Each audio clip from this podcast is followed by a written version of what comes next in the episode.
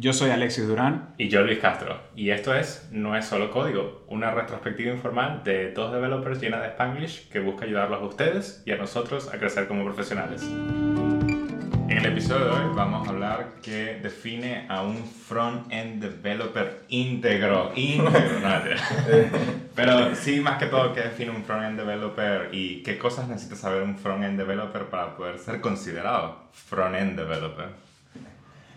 Sí, no, no, sé si lo llevará hasta el punto de como que ser considerado front-end developer. Sin embargo, lo que, lo que me pasó estas últimas semanas, como siempre hablamos de las cosas que nos van pasando y cosas que vemos a nuestro alrededor, es que hay cierta información o hay cierto conocimiento que se espera que un front-end developer tenga. Y en este caso hablamos de front-end developer, evidentemente, porque bueno, Luis, este, uno de sus heavy sides es el frontend y yo porque, bueno, bastante, bastante frontend, ¿no? En lo que me especializo. Entonces, claro, cuando la gente viene y me hace ciertas preguntas, ellos tienen ciertas expectativas en función a mi perfil de que yo de alguna manera tengo que entenderlo. Ahora, la pregunta interesante de la conversación es, ¿por qué se supone que debo saberlo? Eh, ¿Qué tanto me ha servido ese conocimiento en mi día a día, en mi trabajo? Y, y, y, si me sé esto, ¿cuáles son los otros tópicos que, que se espera de mí, no? Pero entonces, antes de entrar a cada pregunta, yo creo que, que, te, que, te, diría a ti, este tipo de conocimiento existe en toda área. Totalmente. A, a, mí me parece que eh, eh, es como, lo estaba pensando mientras lo estábamos hablando pre-show y fue como, hay dos corrientes. Está la corriente de las personas que dicen, ¿qué es un front-end developer? Bueno, sabe HTML, CSS, JavaScript. Front-end developer, listo no necesito más nada. Okay. y luego está la corriente de las personas que dicen, no, pero front-end developer tiene cosas mucho más pequeñas, cosas de funcionamientos que, que realmente definen otras cosas, como el comportamiento del el código en la computadora del usuario y todo ese tipo de pequeñas interacciones que realmente son las que nos importan a nosotros. Claro. Y, y bueno, entonces pues sí, eh, me hubiese gustado de alguna manera tener listado estas preguntas, pero creo que también parte de la conversación fluye eh, en eso, ¿no? Y ahora, cuando hablamos sobre conocimiento que se espera que tengas, yo creería que hay como que ciertas categorías. Uno de ellos es Basic Design. Okay. Luego estamos en el tema de Backend y luego con el tema de DevOps. Entonces, vamos a ver esas tres categorías. Son categorías. Y a ver qué tanto se espera que sepa. Bastante generales, sí, sí, sí, bastante generales. O sea, antes de, de, caer. O sea, lo que te digo es que en diseño, ¿qué preguntas crees que deberías poder responder como frontend developer? En backend, ¿qué preguntas crees que deberías poder responder como, como frontend developer? And so on. Por eso es que te digo que hago estos mm. clústeres grandes, a ver si podemos de alguna manera guiar la conversación. Vale. sí Ah, por lo menos si empezamos con diseño, para mí diseño es como una palabra muy genérica, yo diría experiencia de usuario. Al front-end developer no le importa si la sombra está 3 píxeles más abajo o 4 píxeles más arriba, eh, pero sí le importa si el usuario puede realmente hacer clic en ese elemento que tiene una sombra porque se ve distintivamente como algo que le puedes dar clic. Ese tipo de cosas. Entonces ahí va el primero, la distinción entre que entiendas lo que es diseño versus UX, creo que es algo bastante importante en, en tu, en tu perfil como frontend pues, y te va a ayudar mucho. Ahora, esto también es key en las preguntas que vamos a tratar de, de sacar en la conversación. Hay ciertas cosas a las que estás expuesta en el, estás expuesto en el día a día. Por ejemplo, este tipo de cosas no es que te voy a hacer challenge de qué tanto es la sombra o de qué tanto, de qué color escogiste o lo que sea, sino es más que todo como que, uy, creo que necesitamos una sombra porque necesitamos hacer un highlight aquí de que esto se puede cliquear.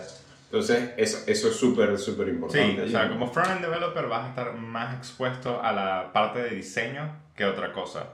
Y tu habilidad de poder hablar con las personas que diseñan y eh, realizan la experiencia del usuario es sumamente importante. Porque al final, ellos, para ellos, todo es posible. Pero para ti, todo es posible con cierto nivel de tiempo. Y si tu sprint no te lo va a permitir, entonces tienes que hacer ciertas concesiones de, eh, bueno, no podríamos hacer tal interacción? Eh, ¿Qué podemos hacer para no perder tanto la experiencia del usuario si no podemos hacer esa interacción que me sugieres? Ese tipo de conversaciones tienen que surgir en base a eso. Claro. Y no solo cuestión de negociar cuando no tienes tiempo, sino que también de replantear, porque hay una cosa que me he dado cuenta en, en los equipos, es que de alguna manera, si bien los diseñadores son, o, los, o la gente que está haciendo el UX Experience, son gente que está preparada para esto, no hay que dejar de recordar que normalmente suele ser una sola persona en el equipo y que esta persona puede pasar por alto ciertos detalles. Entonces no es como que todo lo que te, escrite, que te, que te pongan en, en, en, el plato está escrito en piedra, ¿sabes? No es como que todo lo que esa persona hizo está perfecto. Entonces está, está bueno que tengas un poco de conocimientos de UX eh, para que puedas hacer challenge a, a, a, a las proposiciones. Sí, como para poner un ejemplo práctico de la vida real que me pasó esta semana, estamos haciendo un componente nuevo en donde los artistas pueden ver como su lista de peticiones de la gente que compra un cameo. Eh, y una de las cosas súper interesantes es que en el diseño original era como que todas las cosas hacían stack una tras de otra y eran como diferentes cartas que pones encima y se ve un poquito de la carta atrás y se veía increíble, bello, hermoso si el artista nada más tenía seis peticiones. Pero si la tenía más de seis ah, peticiones, eh, no podías hacer nada porque no podías ver lo que estaba más arriba del stack. Entonces fue como un... Era como demasiado. Eh, pues no hagamos eso, pero podemos hacer el efecto que llega hasta ello. Pero no hacemos el stack completo. Entonces fue un poco de concesiones ahí. Claro, y también es el tema como de, de, de ver, ¿no? Todo el scope de las cosas. Pero bueno, ahí ya sí entonces yo creo que más o menos eh, empezamos a, a, entender de qué va la conversación. Ahora, hablemos, incluso antes de meternos al par, a la parte de backend, hablemos de DevOps. ¿Cuáles crees que serían las preguntas que se esperaría que, que respondiera un frontend de DevOps? Y que es importante. Es interesante, porque DevOps es algo como sumamente nuevo como término y creo que antes lo dábamos como por sentado. Eh, era como, no, bueno, si no sabes hacer tu ground file, eh, no, no sirve, porque ¿cómo no vas a saber hacer tu ground file? Y sí, ground file estaba en JavaScript, pero no tenía nada que ver con JavaScript en realidad. La mentalidad que tenía que tener era muy diferente. Eh, y ese tipo de cosas se traducen hoy en día también. Claro, hay muchas herramientas como Create React App y otras que abstraen todo esto, que es la parte como DevOps de tu sistema y te dejan hacer tu código JavaScript sin ningún problema. Y todo funciona. Eh, pero cuando hablamos de DevOps en conocimientos generales de un frontend, yo esperaría que sepan de Webpack, que sepan cómo hacer un release de la aplicación a ya sea un servidor en AWS o algún intermediario como Linode, Heroku, etc. Eh, sí, y más que todo, también hacer el setup de un CI system. Claro. Ahora, es chistoso porque puede pasar mucho tiempo en, tu carrera. Y nunca aprender eso. Y, y, nunca, y nunca estar ni expuesto a eso, ni aprenderlo. Y en tu día a día puedes pasar como frontend, o sea, colado. Como claro, es que lo puedes usar entonces, 100%. Es chistoso. ¿Por, por, ¿Por qué viene esta expectativa entonces? Porque en el momento en que la persona que supo hacer la cosa y lo puso ahí en producción o lo puso en el CI system, se va, ¿quién sabe ahora de ello? No, claro, pero, pero ¿por qué el frontend? Ojo, no, no es como que... No es que no esté de acuerdo, sino que se me hace súper raro el tema de que no es algo a lo que estamos expuestos, sin embargo, es algo como que se espera que tenga. No sé si es algo que no estamos y entonces creo que 100%, porque ¿Cuántos proyectos has creado técnicamente hablando desde cero dentro de la compañía? Y todo eso ha requerido cierto setup. Ese setup tiene que saberlo alguien de tu equipo. Y de alguna manera estás expuesto a ellos. ¿Qué tanto, qué tan expuesto estás a ellos? Depende mucho de ti. Es como, si hay una persona que sabe de esto, tengo que preguntarle un poquito, así como que, bueno, muéstrame, muéstrame cómo estamos haciendo esto. y ese tipo de cosas, ¿sabes? Pero aquí entonces, en lo que quería llegar a mi punto es que, a diferencia del tema del user experience, que es como una skill que yo esperaría en una conversación, mirar al diseñador y mirar al frontend, ¿verdad? Cuando estamos colocando una pregunta sobre la mesa. El tema de, DevOps no es algo que solo esperaría mirar al frontend, esperaría mirar a todos los software engineers de, de allí. Sí, es, muy de porque, software Porque sí.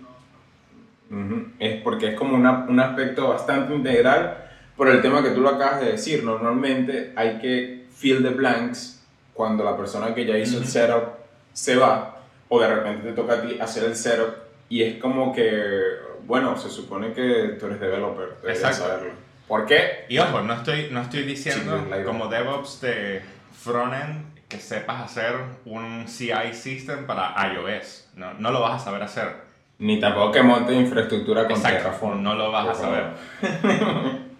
Pero tampoco está mal no saber eso. Pero sí está bien saber cómo es el, el aspecto general, cómo se ve, por qué esa plataforma de Terraform, ese tipo de cosas, esas preguntas pequeñas que te dan un poquito de información, están bien para tener ese conocimiento general.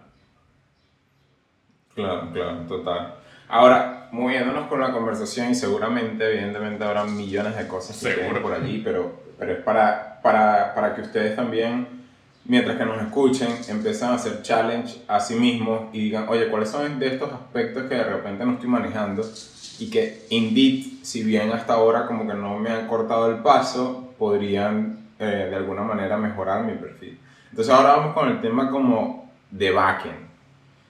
De backend, ¿qué, qué se esperaría que un frontend supiera? De backend es un mundo muy amplio, ¿no? Eh, y va mucho por lo que te dije al comienzo de cuando la gente considera que es frontend es porque saben JavaScript, HTML y CSS. Y puedes escribir todo un backend en JavaScript y eso no te hace un frontend. Sí, eh, entonces es como curioso.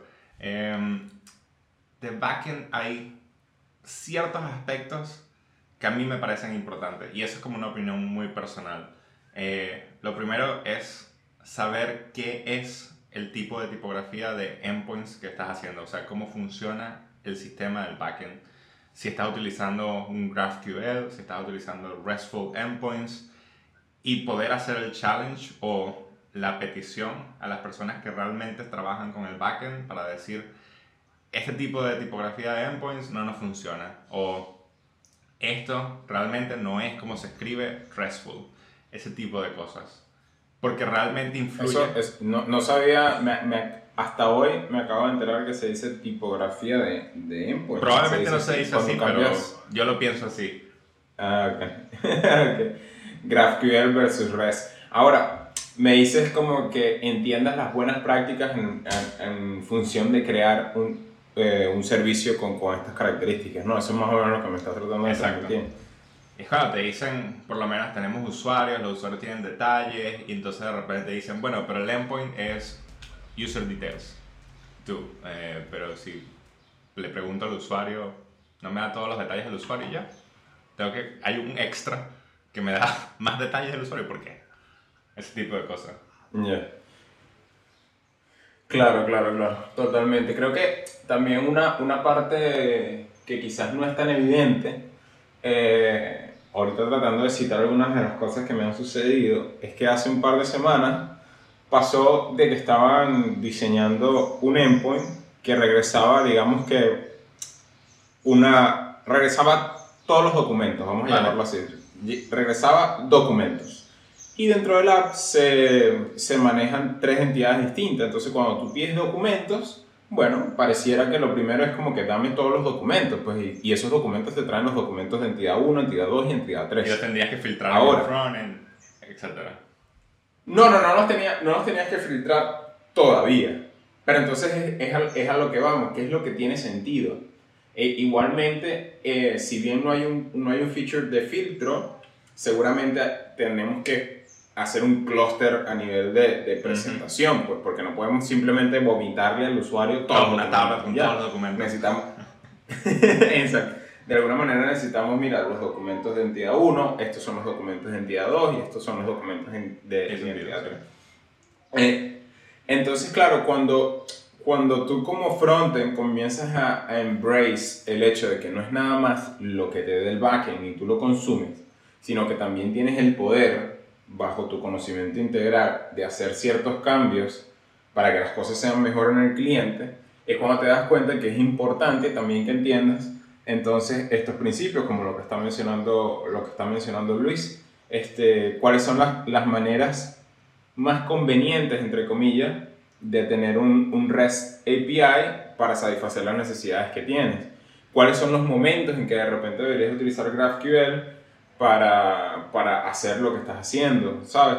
Entonces, esa, esas, esas pequeñas cosas, cuando realmente comienzas a, a, tratar de ponerle un poquito más cerebro, cómo son las, las relaciones eh, en las bases de datos, que, cuál, cuáles son las relaciones que hace sentido, este, de alguna manera te ayudan a tener una conversación con un backend y, y si bien no necesitas tú llegar al resultado, puedes hacer las preguntas correctas para que él llegue al mejor sí, resultado. Sí, quizás la parte de relaciones de las bases de datos es mucho detalle. Eh, pues no esperaría que la mayoría de los front-end developers entiendan una relación de uno a muchos, muchos a muchos, porque hay una tabla intermedia, etc. Eh, pero sí cómo se relaciona la data en cuanto a cómo el usuario lo va a utilizar, porque como tú dices, o sea, si el usuario va y ve las tres entidades de golpe y todo está así como, ¡ah! No, no tiene cómo, cómo sortearlo, cómo, cómo verlo, cómo filtrarlo, entonces como eh, necesitamos algo de más detalle. algo, algo, algo está pasando acá que el flujo de datos es demasiado de golpe, necesitamos filtrar más. Eh, by the way, Claro. estaba leyendo en internet y topografía, no tipografía. Ah, Ahora. Una última cosa. Antes de terminar la conversación, fíjense que hablamos entonces del tema broad, así de, de un overview como de diseño, y hablamos también de lo que es user experience. Luego hablamos un poquito de DevOps y que al final no es nada más configurar servidores, sino de repente entender cómo configurar tu setup, tu, tu proyecto de, eh, de, de frontend como tal, por eso se mencionó de repente Webpack. Este, y luego hablamos entonces del backend. Entonces de alguna manera uno dice, bueno, pero bueno, ya, esos son los aspectos integrales que de repente podría tener un frontend. ¿Qué más? Todo lo de. Y aquí es donde, ah, sí, aquí es donde viene el tema que me hizo llevar esta conversación. ¿Cuántos, o sea, me encantaría hacer como un survey de cuántas personas frontends con ciertos añitos de experiencia saben la cantidad de módulos que hay en un browser? ¿Cuántas de esas personas saben cuál es la diferencia entre un browser engine y, y, el, y el rendering engine de un browser? ¿Quién de repente te puede describir cómo es el life cycle de lo que sucede cuando visitas una página web versus eh, el tema con el server, lo que es el DNS, cómo resuelven tus, tus assets? Luego hablando también ¿Cómo funciona de cache? los assets El caché. cómo funciona el caché, qué, qué tan complicado de repente se hace cuando estás eh, solicitando assets que son JavaScript assets, el tema de parsing. Entonces todo esto parece ser una, una cuestión de actividades, un tras bambalinas de trabajos que suceden en, nuestro día a día, no solo cuando trabajamos, sino cuando utilizamos la web como tal, pero pareciera que al final como que no, no es algo a lo que a los que le prestamos la atención. Y entonces viene mi pregunta. Yo, por ejemplo, el tema de los módulos de los, de los browsers y más o menos cómo es el chiste con los browsers, lo aprendí esta semana, precisamente porque me empecé a, hacer esta pregunta. Dije, pero, pero ¿por qué la gente piensa que yo sé eso? Y es que, claro, Alexis, trabajas todos los días con, con un browser enfrente de ti, lo menos que pudieras hacer es entender cómo Pero yo te voy a ser sincero, tú me dices Pero al fin- módulos del browser y no tengo ni idea de qué me estás hablando. Y, y, es, y es loco, pero entonces es lo que digo. Si me hacen la pregunta y esperan que yo responda. ¿Pero por qué? si yo no hago browser, ¿sabes? O sea, es como que yo no. Es, o sea, eso es un mundo súper heavy, man. Y el que lo haga, de, de verdad que es súper chévere. Pero, o sea, hacer exploración del source code de Chromium es, es otro level. Pues para mí yo lo veo como algo super candela. Ahora, mi, mi tema es que a final de cuentas, si bien no te sirve para hacer el código de JavaScript, digamos, que estás haciendo para tu to-do app, ¿cierto? De alguna manera creo que te ayuda a organizar tus ideas y a pensar en, en, en, en broad, ¿no? En general, en cómo todas las cosas eh, interactúan para que luego puedas tomar ciertas decisiones. Por ejemplo, utilizar Electron, hacer, hacer una cosa u otra. Sí, sí. Es que hay cosas sumamente importantes, ¿sabes? Una de las cosas que mencionas como render engines es un tema que esperaría que todo front-end developer sepa, sí o sí. Porque si trabajas con la web, tienes que entender que como lo ves en Chrome, no lo vas a ver en otros browsers completamente igual. Claro, pero hay gente que de repente, y ojo, hay gente, y no, no me estoy excluyendo, una cosa es decir, bueno, sí, en diferentes browsers lo voy a ver distinto porque los engines son distintos y ¡pum! te quedaste ahí. Eso es algo, es un conocimiento, entre comillas, que ya, por ejemplo, yo manejaba hace mucho, pero que tú me describas ahorita eh, cuáles son los steps del render engine, más o menos ahorita me puedo acordar porque lo leí ahorita esta semana, y, pero no es algo que normalmente, o sea, tenga en mi cabeza, ¿sabes? Y de repente no me va, no va a ser shape del código que estoy escribiendo. Sin embargo, como te digo, te ayuda a tener una mentalidad un poco más abierta, a hacer las preguntas correctas cuando estás tomando otro tipo de decisiones y, y pues forma parte, creo, integral de tu perfil como frontend. Sí, totalmente. Y otra de las cosas que también me pareció cómico que mencionaste es la diferencia entre el browser engine y el render engine, porque es algo que tuve que explicar esta semana. Bueno, fíjate. Y son, son cosas bastante detallitos importantes y creo que ahorita cerrando la conversación, lo que nos gustaría transmitir es que si en estos conocimientos que van un poco más allá de lo que normalmente haces, el key no es solo como que buscarle la utilidad en tu día a día, lo cual es bastante importante, sino entender que estos conocimientos te ayudan también a tener mejores conversaciones con tus colegas que de alguna manera hagan surgir mejores preguntas para luego tener mejores respuestas. Totalmente. Así que bueno, nos vemos entonces en el próximo nos capítulo. Vemos. Bye bye.